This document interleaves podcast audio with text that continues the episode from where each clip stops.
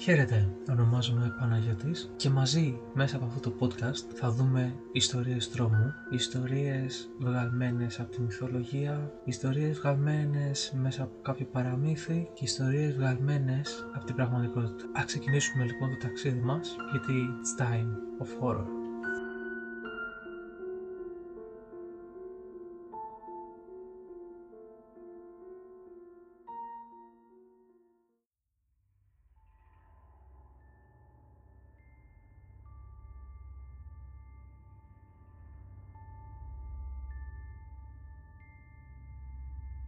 Καλώς ήρθατε στο τρίτο επεισόδιο της σειράς Time of Horror.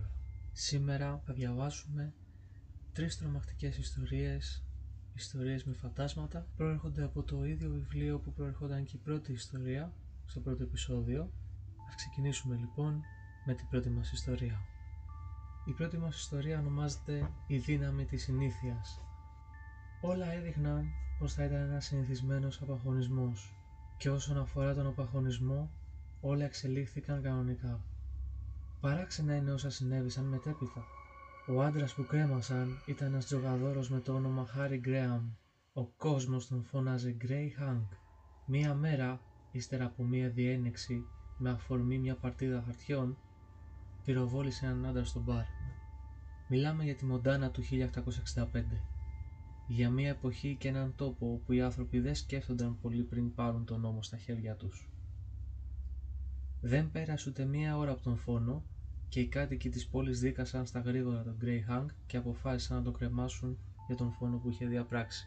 Οι άνθρωποι που ανέλαβαν το, κρέσμα, το κρέμασμα πέρασαν μια θηλιά πάνω από ένα κλαδί δέντρου και έδεσαν όσο σκηνή περίσευε σε ένα θάμνο. Έβαλα τον Χάνκ πάνω σε ένα άλογο και πέρασαν τη θηλιά γύρω από το λαιμό του. Το μόνο που χρειάστηκε ήταν ένα ελαφρύ χτύπημα μαστίγιο και το άλογο έφυγε κάτω από τα πόδια του Greyhound αφήνοντάς τα να κρέμονται μισό μέτρο από το έδαφος. Τον άφησαν κρεμασμένο για μισή ώρα ακριβώς και το πλήθος όλο αυτό το διάστημα παρακολουθούσε. Ύστερα οι γιατροί τον εξέτασαν και δήλωσαν ότι ήταν νεκρός. Έλυσαν το σκηνή από το θάμνο και δύο άντρες κατέβασαν το πτώμα. Μόλις τα πόδια του νεκρού άγγιξαν το έδαφος, το πτώμα άρχισε να τρέχει μέσα στο πλήθος, σέρνοντας πίσω του το σκηνή. Το κεφάλι του πήγαινε πέρα δόθε. Τα μάτια του είχαν γουλώσει και η γλώσσα του είχε βγει έξω. Το πρόσωπο του νεκρού άντρα είχε μελανιάσει και τα χείλη του ήταν καλυμμένα από το ματωμένο αφρό. Το πλήθος διαλύθηκε με κραυγές τρόμου. Οι άνθρωποι έπεφταν ο ένας πάνω στον άλλον. Σπρώχνονταν, κουτούλαγαν μεταξύ τους και έπεφταν κάτω. Στο μεταξύ, ο φρικτός νεκρός άντρας έτρεχε ανάμεσά τους σηκώνοντας τόσο ψηλά τα πόδια του που σε κάθε βήμα τα γόνατα χτυπούσαν το στήθος του. Η γλώσσα του κουνιόταν πέρα δόθες σαν λαχανιασμένου σκύλου και αφρός πεταγόταν από τα πρισμένα του χείλη. Ήταν η ώρα του σούρουπου και το λίγο φως που έκανε ακόμα πιο τρομακτική αυτή τη σκηνή. Μερικοί άντρες τόσκασαν τρέχοντας χωρίς να τολμούν να κοιτάξουν πίσω τους. Μέσα σε όλη αυτή τη σύγχυση εμφανίστηκε η ψηλή φιγούρα του δόκτωρα Arnold Spear. Ήταν ένας από τους γιατρούς που είχαν πιστοποιήσει ότι ήταν νεκρός ο δολοφόνος Πλησίασε τον νεκρό άντρα που οι κινήσεις του είχαν αρχίσει να γίνονται λίγο πιο αργές και όχι τόσο απότομες. Ο δόκτωρ Σπίερ άρπαξε το πτώμα από τα χέρια και το ξάπλωσε ανάσκελα. Το σώμα έμεινε αμέσως ακίνητο και αλήγιστο. «Οι νεκροί είναι πλάσματα της συνήθειας», εξήγησε ο γιατρός. «Ένα όρθιο πτώμα θα τρέχει και θα περπατήσει. Αν το ξαπλώσεις όμως ανάσκελα θα καθίσει ήσυχο».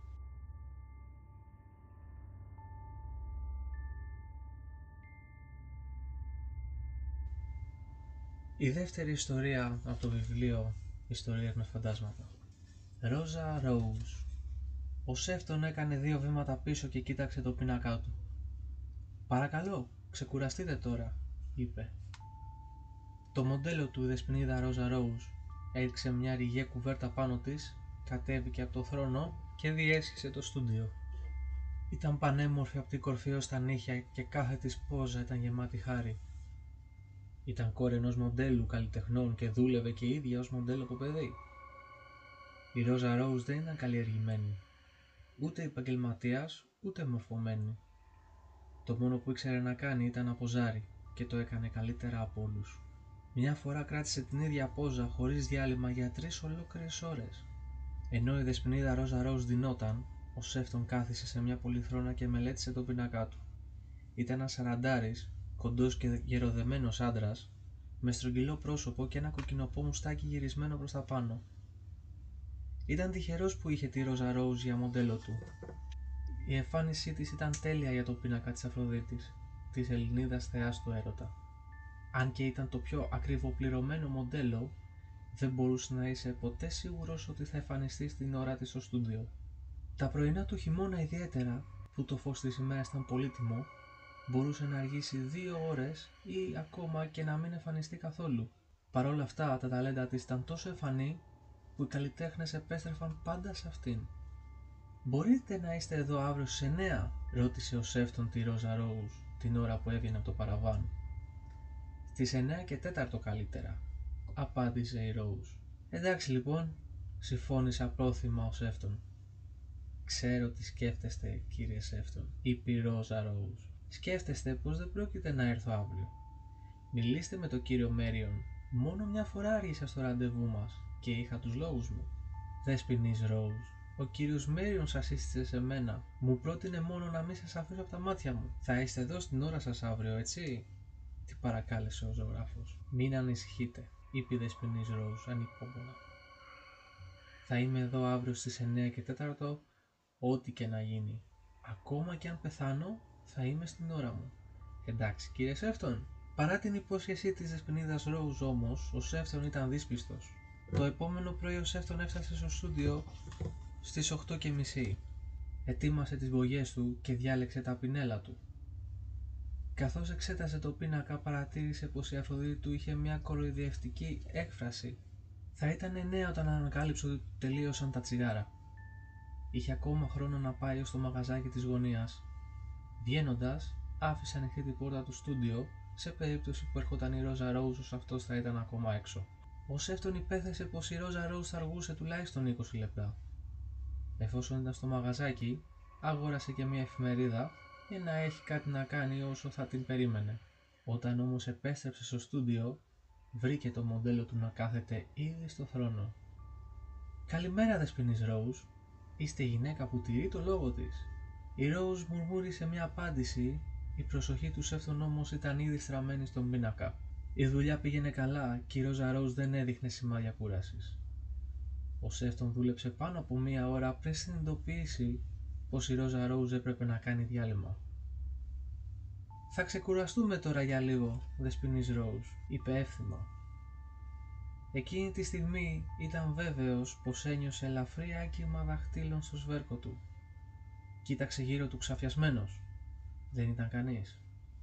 Όταν γύρισε και πάλι το βλέμμα του στο θρόνο, η Ρόζα Ρόουζ είχε εξαφανιστεί. Ακούμπησε δίπλα του την παλέτα και τα πινέλα του με μεγάλη προσοχή.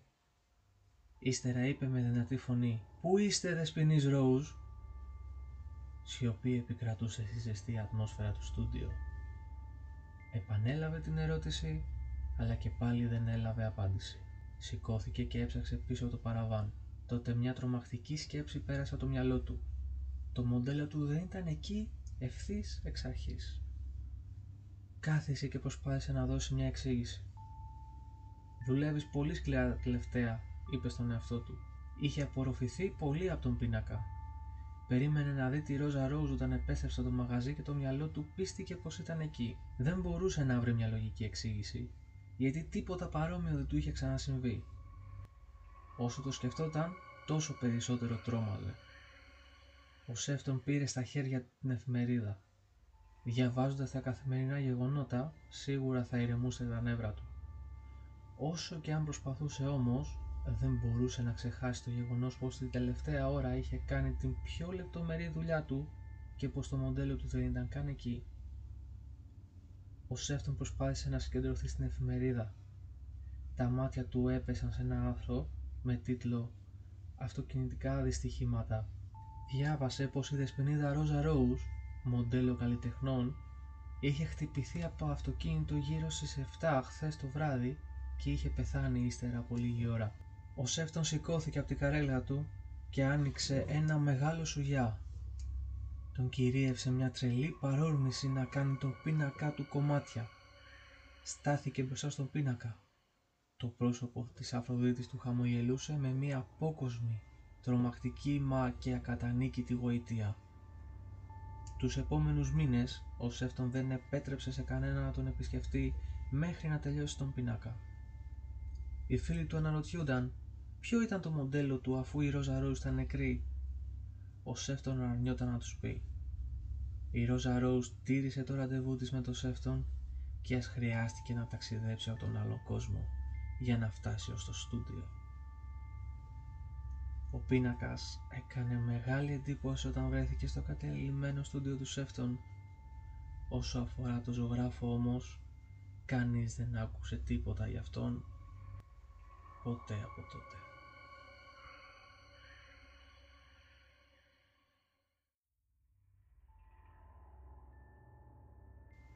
Η τρίτη ιστορία για σήμερα είναι οι μαρμάρινοι υπότες. Αν και κάθε λέξη αυτής της ιστορίας είναι αληθινή, δεν περιμένω να την πιστέψω. Θα σας διηγηθώ όλα τα γεγονότα πως ακριβώς έγιναν και εσείς μπορείτε να βγάλετε τα συμπεράσματά σας. Το περιστατικό συνέβη πριν από μερικά χρόνια. Η Λάουρα και εγώ ήμασταν στο μήνα του Μέλιτος. Ξεκινήσαμε το εξοχικό μας δίπλα στη θάλασσα για να επισκεφτούμε μια εκκλησία σε ένα μικρό χωριό στα νότια. Η περιοχή ήταν ήσυχη και όμορφη.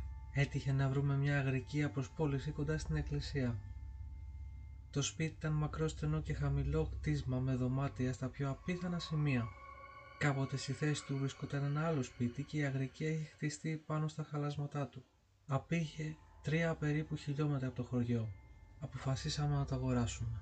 Εκείνη την εποχή εγώ ζωγράφισα και η Λάουρα έγραφε ιστορίες και ποίηματα. Για τη φροντίδα του σπιτιού προσλάβαμε μια γυναίκα μεγάλης ηλικία που ζούσε στο χωριό και λέγονταν κυρία Ντόρμαν. Ήταν μεγάλη ανακούφιση να την έχουμε κοντά μας.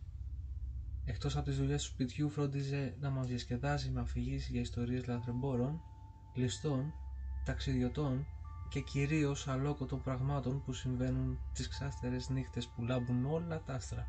Περάσαμε τρεις ευτυχισμένους μήνες. Ξαφνικά, μια βραδιά του Οκτώβρη, η κυρία Ντόρμαν μας ανακοίνωσε πως έπρεπε να φύγει και να μας αφήσει στο τέλος της εβδομάδας. Ήταν φανερό πως κάτι την προβλημάτιζε. «Φερόταν τόσο παράξενα», είπε η Λάουρα. «Μήπως τη προσβάλαμε χωρίς να το καταλάβουμε» «Θα της μιλήσω αργότερα», της απάντησα. «Τώρα ας πάμε μια βόλτα στην εκκλησία. Αυτός ο περίπατος σε κάνει πάντα να νιώθεις καλύτερα». Μας άρεσαν πολύ οι επισκέψεις σε αυτή τη τεράστια και απομονωμένη εκκλησία, ιδιαίτερα τις νύχτες που τα άστρα έλαμπαν. Το μονοπάτι που οδηγούσε σε αυτή περνούσε μέσα από το δάσος, από την κορυφή ενός λόφου και μέσα από δύο λιβάδια πριν φτάσει στο περίβολο του νεκροταφείου. Μπαίνοντας στην εκκλησία, δεν μπορούσες να δεις τις κορυφές των αψίδων γιατί χάονταν σκοτάδι, παρόλο που το φεγγαρόφωτο περνούσε μέσα από τα βιτρό τζάμια. Αριστερά και δεξιά του ιερού υπήρχαν δύο πέτρινα βάθρα. Σε κάθε βάθρο ήταν ξαπλωμένο το μαρμάρινο σώμα ενός υπότι με την πανοπλία του. Τα χέρια των αγάλματων ήταν σε θέση προσευχής. Αυτά τα γάλματα, που ήταν σε φυσικό μέγεθος, δεν τέριαζαν καθόλου με την εκκλησία. Το γκρίζο γυαλιστερό μάρμαρο από το οποίο ήταν φτιαγμένα δεν πήγαινε με το διάκοσμο από μαύρη βελανιδιά της υπόλοιπης εκκλησίας. Τα ονόματα των υποτών είχαν ξεχαστεί οι χωρικοί όμως έλεγαν πως ήταν βίαιοι και μοχθηροί άνθρωποι. Οι πράξεις τους ήταν τόσο αποτρόπες που οι ουρανοί για να τους τιμωρήσουν έκασαν το σπίτι τους με έναν κεραυνό. Παρεπιπτόντος, αυτό το σπίτι βρισκόταν στο ίδιο σημείο που είναι χτισμένη τώρα η αγρικία στην οποία μένουμε εγώ και η Λάουρα. Κοιτώντας τα άγρια πρόσωπα των μαρμάρινων αγαλμάτων, ήταν εύκολο να πιστέψεις τις σατανικές ιστορίες. Παρόλη την κακία τους όμως, οι απόγονοί τους πρέπει να είχαν αρκετό πλούτο ώστε να υποχρεώσουν την Εκκλησία να εκθέσει τα γάλματά τους. Η Λάουρα και εγώ παρατηρήσαμε τα γάλματα, ξαποστάσαμε για λίγο και μετά επιστρέψαμε στο σπίτι. Μόλις μπήκαμε στην αγρικία, πίεσα την κυρία Ντόρμαν να μου πει τον αληθινό λόγο για τον οποίο ήθελε να μας αφήσει. Μήπως κάναμε κάτι άπρεπο, κυρία Ντόρμαν, τη ρώτησα. Κάθε άλλο, κύριε, σας διαβεβαιώ πω ήσασταν πολύ ευγενικοί. Γιατί τότε θέλετε να φύγετε αυτή τη βδομάδα; Τόσο ξαφνικά, επέμεινα. Λοιπόν κύριε, είπε με χαμηλή και διστακτική φωνή, Πρέπει να έχετε δει στην εκκλησία τα δύο σώματα δίπλα από το ιερό. Εννοείται τα δύο αγάλματα των υποτών με την πανοπλιά, είπα εύθυμα. Ναι, αυτά τα δύο μαρμάρινα αγάλματα που έχουν τη μορφή και το μέγεθος ανθρώπου. Σταμάτησε, αναστέναξε βαθιά και συνέχισε. Λέγεται πως την ημέρα του Halloween αυτά τα δύο αγάλματα σηκώνονται από το βάθρο τους και περπατάνε στους διαδρόμους της εκκλησίας και όταν το ρολόι της εκκλησίας χτυπήσει 11 βγαίνουν από την πόρτα, περνούν τους τάφους και ακολουθούν το μονοπάτι. Αν η νύχτα είναι βροχερή, το πρωί βρίσκουν τα ίχνη τους. «Και πού πηγαίνουν» τη ρώτησα. Άδικα όμως. Δεν μπόρεσα να της πάρω άλλη λέξη, εκτός από μία προειδοποίηση. Ό,τι και αν κάνετε κύριε, κλειδώστε την πόρτα σας νωρίς τη νύχτα του Halloween. Δεν είπα τίποτε στη Λάουρα για αυτό το θρύλο. Φοβόμουν πως θα ταραζόταν από αυτές τις ανοησίες. Θα της το έλεγα μόλις περνούσε η μέρα του Halloween. Τη 5η 30 Οκτωβρίου η κυρία Ντόρμαν έφυγε. Υποσχέθηκε όμως πως θα γύριζε την επόμενη εβδομάδα. Η Παρασκευή έφτασε μαζί με το Halloween. Η Λάουρα και εγώ περάσαμε ευχάριστα την ημέρα μας συμμαζεύοντας και κάνοντας μικροδουλειές. Όταν όμως ο ήλιος άρχισε να δει, η ευχάριστη διάθεση της Λάουρα άλλαξε. «Είσαι θλιμμένη αγαπημένη μου», της είπα. «Δεν είμαι ακριβώς θλιμμένη», απάντησε. «Είμαι ανήσυχη. Τρέμω. Αν και δεν είμαι κρυωμένη. Αισθάνομαι πως κάτι κακό θα συμβεί. Καθίσαμε για λίγη ώρα σιωπηλή δίπλα στη φωτιά. Η διάθεση της Λάουρας ήταν λίγο καλύτερη. Η όψη της όμως παρέμενε χλωμή και κουρασμένη. Ήθελα να καπνίσω την πίπα μου πριν πέσω στο κρεβάτι. Δεν ήθελα όμως να ενοχλήσω τη Λάουρα με το καπνό. Της είπα πως θα έβγαινα έξω για να καπνίσω. «Μη μείνεις πολλή ώρα έξω», μου είπε. «Μην ανησυχείς καρδούλα μου», της απάντησα φιλώντας της στο μέτωπο. Βγήκα από την εξώπορτα και την άφησα ξεκλείδωτη.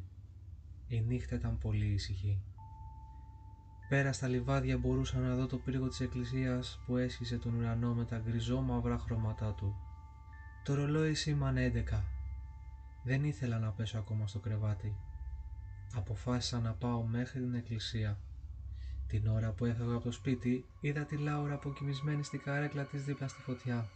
Περπατούσα αργά στις παρυφές του δάσους. Ήμουν σίγουρος πως άκουσα κάποιον να πατάει ξερά φύλλα. Όταν σταμάτησα όμως, σταμάτησε και ο θόρυβος. Πρέπει να είναι ηχό, σκέφτηκα. Φτάνοντας στην εκκλησία, παρατήρησα πως η πόρτα της ήταν ανοιχτή. Η Λάουρα και εγώ ήμασταν οι μόνοι που επισκεπτόταν την εκκλησία τις καθημερινές, γι' αυτό κατηγόρησα τον εαυτό μου που είχα αφήσει ανοιχτή την πόρτα. Μπήκα μέσα. Είχα διασχίσει το κεντρικό διάδρομο μέχρι τα μισά. Όταν θυμήθηκα, ανατριχιάζοντας, πως αυτή ήταν η ημέρα και η ώρα που τα γάλματα υποτίθεται ζωντανεύουν. Τράπηκα για λογαριασμό μου που ένιωσα έστω και στιγμιαία φόβο για ένα θρύλο. Χαιρόμουν που είχα έρθει, γιατί τώρα θα μπορούσα να διαβεβαιώσω την κυρία Ντόρμαν ότι όλα αυτά ήταν ανοησίες. Με τα χέρια στις τσέπες συνέχισα να διασχίζω το μισοφωτισμένο διάδρομο. Τότε φάνηκε το φεγγάρι και φώτισε την εκκλησία. Σταμάτησα απότομα. Η καρδιά μου χτύπησε τόσο δυνατά που την ένιωσα να ανεβαίνει στο λαιμό μου και μετά να βυθίζεται αργά στο στήθος μου. Οι μαρμάρινοι υπότες είχαν εξαφανιστεί. Ψηλάφισα τα βάθρα τους για να σιγουρευτώ πως δεν είχα παρεστήσεις. Τα βάθρα ήταν επίπεδα γελία. Τα σώματά τους είχαν εξαφανιστεί. Τότε με κατέλαβε ο τρόμος. Η Λάουρα. Έτρεξα έξω από την εκκλησία δακώνοντας τα χείλη μου για να μην φωνάξω.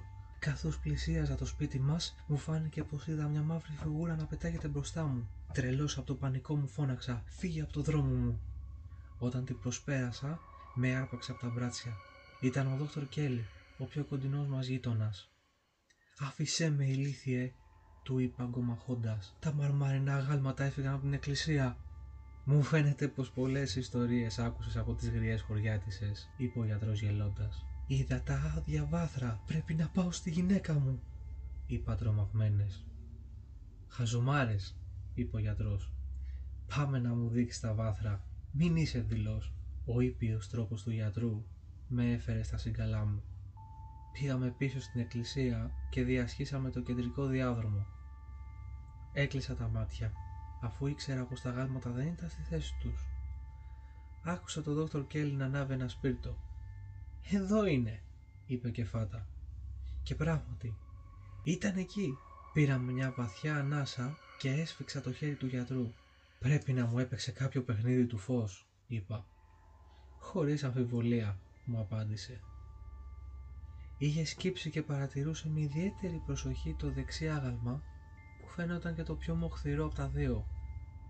«Κοίτα», είπε ο γιατρός, «το δάχτυλο αυτού του αγάλματος είναι σπασμένο» και πράγματι ήταν σπασμένο.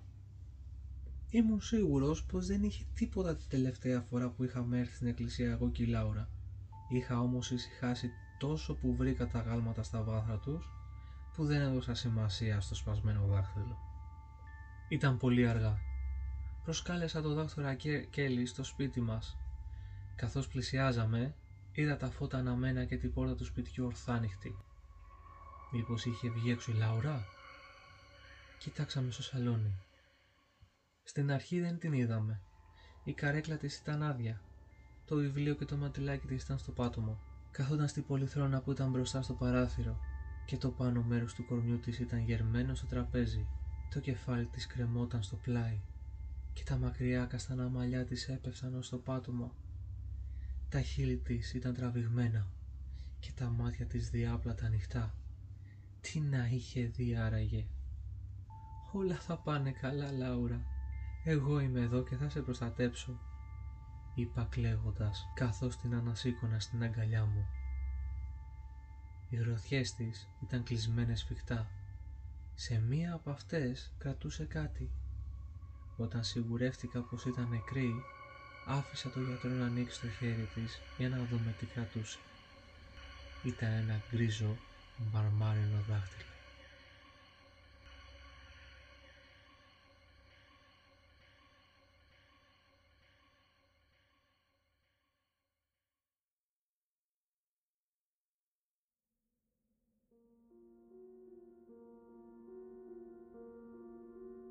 Αυτές ήταν οι τρεις ιστορίες. Ιστορίες με φαντάσματα. Για περισσότερες πληροφορίες του podcast μπορείτε να, να το βρείτε στο Instagram Time of Horror Podcast. Σας ευχαριστώ πολύ που με ακούσατε.